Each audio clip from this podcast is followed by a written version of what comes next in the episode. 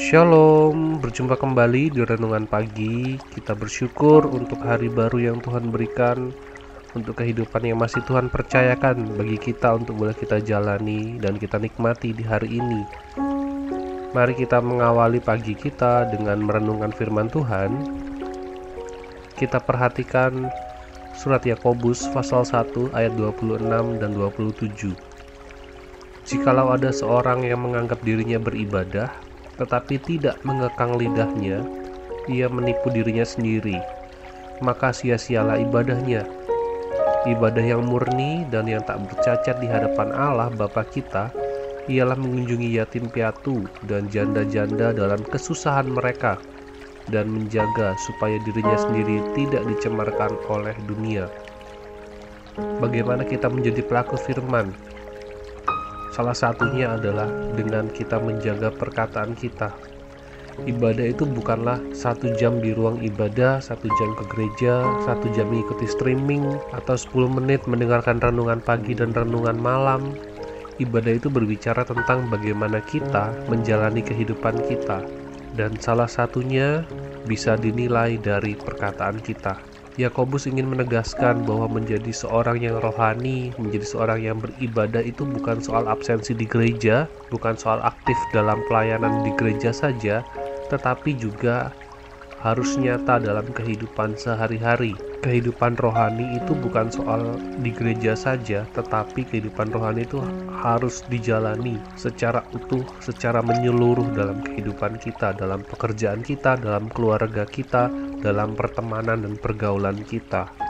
Ibadah yang murni, ibadah yang sempurna adalah keseluruhan hidup kita. Bagaimana kita bukan hanya memperhatikan diri kita di hadapan Tuhan, tetapi kita juga memperhatikan sesama kita, memperhatikan orang-orang di sekitar kita, tahu artinya mengasihi dan dapat menyatakan kasih itu, kasih yang tulus itu kepada orang-orang yang memang memerlukan kasih itu, pada orang-orang yang sungguh-sungguh membutuhkan kasih kita. Contohnya Yakobus mengatakan kita dapat menyatakan kasih kita dengan mengunjungi yatim piatu dan janda-janda dalam kesusahan mereka. Mengasihi dengan tulus kepada orang-orang yang sungguh-sungguh membutuhkan itulah ibadah, itulah kehidupan rohani yang nyata yang dapat kita lakukan. Dan ibadah yang benar juga nampak dari kita dapat menjaga kehidupan kita. Karena di dalam hari-hari kita ada banyak pengaruh dunia yang disebarkan baik melalui media sosial, melalui media-media hiburan dan berbagai macam sarana yang ada yang kita miliki di hari ini. Dunia mengajarkan begitu banyak hal. Dunia memberikan begitu banyak macam pengajaran. Namun kita sebagai orang yang beribadah kepada Tuhan, jangan sampai kita terpengaruh oleh dunia. Mari kita tetap dapat mengawasi diri kita.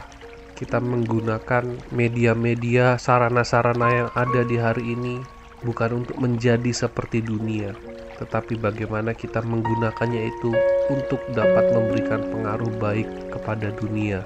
Yesus berkata dalam Matius 5 ayat 13, "Kamu adalah garam dunia." Artinya kehadiran kita walaupun mungkin tidak nampak, walaupun mungkin tidak terlihat, tetapi kita dapat memberi rasa, kita dapat memberi pengaruh yang baik. Karena kita sudah mengalami dan mengenal pribadi yang terbaik, kita sudah mengalami kasih yang terbaik, yaitu kasih dari Allah yang dinyatakan oleh Kristus di atas kayu salib. Dan kita yang telah menerima kasih itu marilah kita juga mengasihi sesama kita dan memberi dampak yang baik bagi dunia. Melalui perkataan kita melalui tindakan kita melalui seluruh keberadaan hidup kita. Mari kita berdoa Bapa di surga, kami bersyukur, terima kasih untuk hari ini. Firman-Mu boleh mengingatkan kami bahwa dalam menjalani kehidupan kami, kami seharusnya menyadari bahwa kami menjalaninya di hadapan-Mu dan Engkau ingin agar kami memiliki satu kehidupan yang utuh, kehidupan yang rohani, kehidupan yang dapat kami nyatakan melalui perkataan kami, melalui kasih kami, melalui ibadah kami dan biarlah itu boleh menjadi satu kesatuan yang utuh sehingga kami ya Tuhan boleh sungguh-sungguh menjadi pribadi yang berkenan di hadapanmu pribadi yang bukan hanya menerima kasih dari Tuhan, tetapi juga menyalurkan kasih itu, membawa kasih itu kepada sesama kami yang membutuhkan kasih itu. Kami juga menyerahkan ya Tuhan diri kami, hidup kami sepanjang hari ini dalam segala aktivitas yang kami kerjakan. Biarlah pimpinan dan pertolongan Tuhan yang memampukan kami agar kami boleh menjadi pengaruh yang baik, boleh dapat menyatakan kasih kami dan melalui sikap, perkataan, dan tindakan kami, kami boleh memuliakan nama Tuhan. Dalam nama Tuhan Yesus kami berdoa. Amin. Selamat pagi, selamat beraktivitas. Tuhan Yesus memberkati.